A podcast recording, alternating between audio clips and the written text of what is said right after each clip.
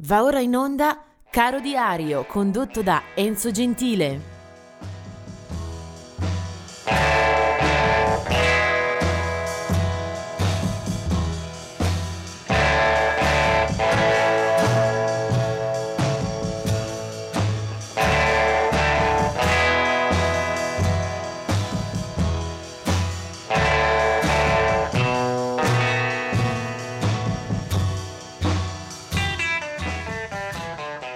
Ed eccoci arrivati al 24 di ottobre che si apre parlando di nascite di compleanni eh, con due autentici eh, campioni del blues.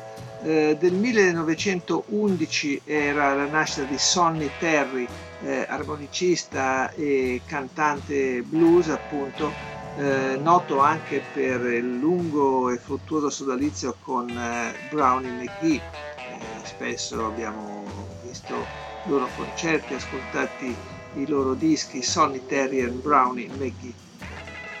Del 1925 invece è la nascita di Willie Maybon, eh, cantante, compositore blues, rhythm and blues, eh, che ebbe anche eh, notevoli successi nei primi anni 50, prima dell'esplosione del rock and roll che ovviamente spazza via anche un po' di quegli artisti. Eh, morirà poi nell'aprile dell'85 eh, in Francia all'età di 59 eh, anni.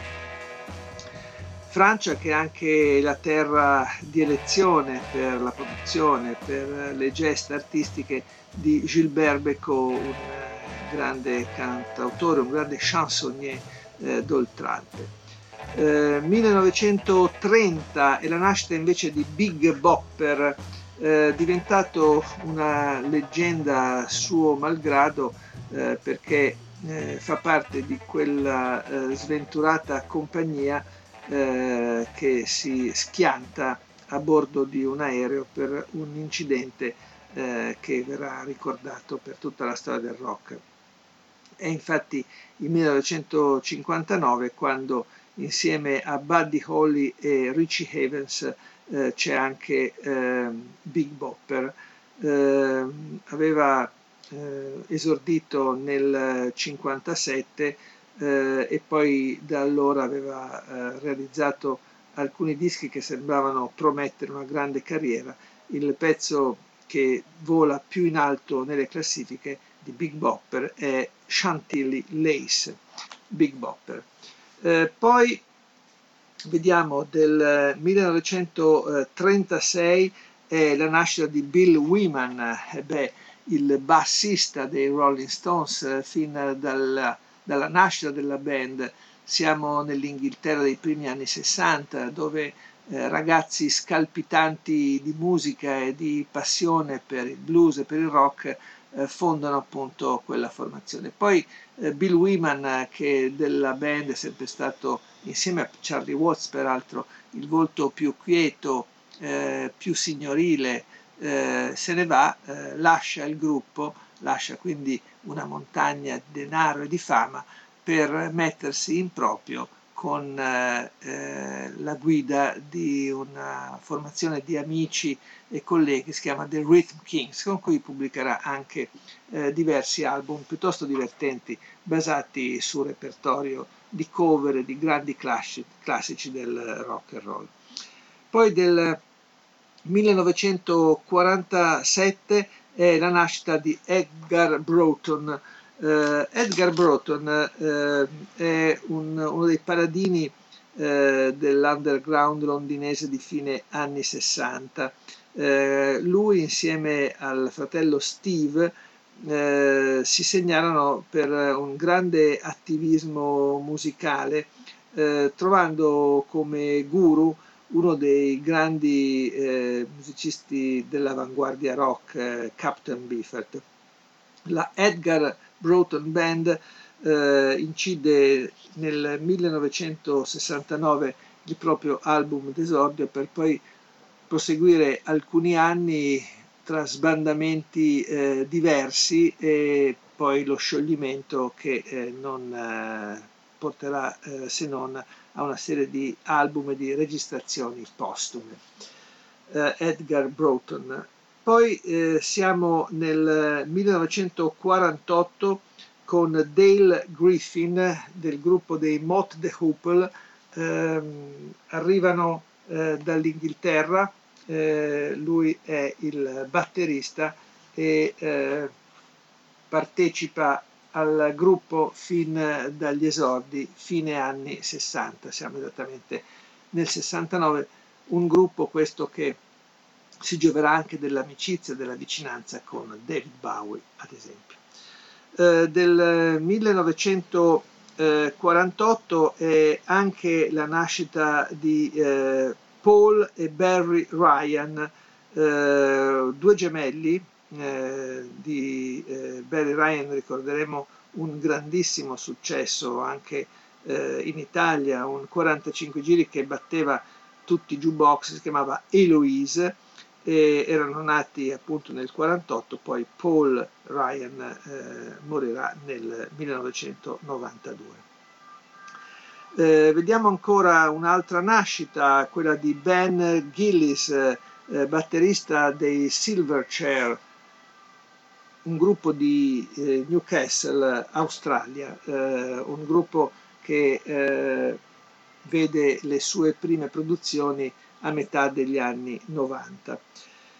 Adesso eh, spazio anche a uno dei personaggi eh, più eh, in voga negli ultimi anni, un primatista assoluto di vendite, ha superato non so quali record da Guinness dei primati, Drake, musicista di area black, che ha avuto eh, molta eh, fortuna in tutto il mondo proprio in queste ultime stagioni. 1986 per lui la nascita.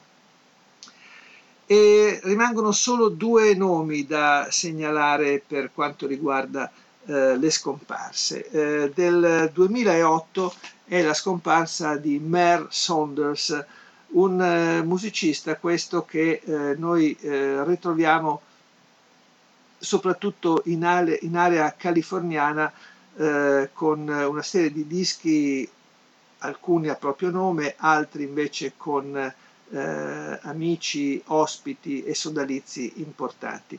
Eh, Miles Saunders eh, era nato nel 1934 a San Francisco, eh, suona le tastiere dal pianoforte all'organo Hammond e gli appassionati collezionisti ricorderanno con molto favore soprattutto un disco del 73 eh, insieme a Jerry Garcia, si chiamava Live at Keystone, preceduto da un altro album, questa volta in studio, dove sempre lo stesso Garcia e Tom Fogerty eh, lo eh, affiancavano, si chiamava Heavy Turbulence.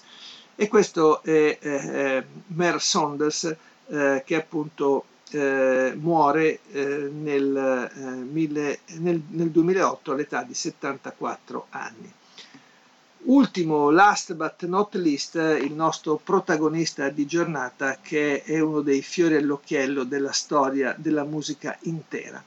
Lui si chiamava Fats Domino, eh, Fats Domino, eh, ovvero uno dei eh, personaggi di maggior fulgore dell'area rock and roll, rhythm and blues, eh, muore nel eh, 2017 eh, dopo una vita intensa, eh, arriva quasi ai 90 anni con eh, un cumulo di gloria, di dischi e di successi eh, partiti dalla sua città natale, New Orleans, ovvero uno dei laboratori, uno dei momenti di raccolta eh, più importanti di tutta la storia della musica, non solo americana. Eh, da lì, eh, nel, già a metà degli anni 40, suona eh, il pianoforte eh, che fin da bambino aveva cominciato a strimpellare e si affida al boogie woogie, al rhythm and blues, eh, al, a, a, quel tipo di sound di cui diventerà poi assolutamente il testimone è uno dei massimi eh, diffusori, propagatori. Eh, nella, nella, sua storia, eh, spesso con la firma eh, del socio Dave Bartholomew, Eh, Fats Domino firma eh, tantissime canzoni e costituisce con Dave una delle coppie più prolifiche della storia musicale. Eh, ci sono brani veloci, altri più lenti, eh, ci sono dei classici che vengono ripresi poi da molti altri artisti. Eh, Fats Domino, artista che anche dal vivo eh, forniva sempre delle eh, grandi performance, eh, spesso accompagnato anche da una piccola orchestra che appunto eh, dava risalto, dava colore alle sue composizioni. È difficile scegliere un titolo nella sua produzione e ci provo con eh, un classicissimo eh, che poi venderà milioni di copie anche nella versione più edulcorata di Ricky Nelson. Lui è Fats Domino e questa è I'm Walking. I'm walking, yes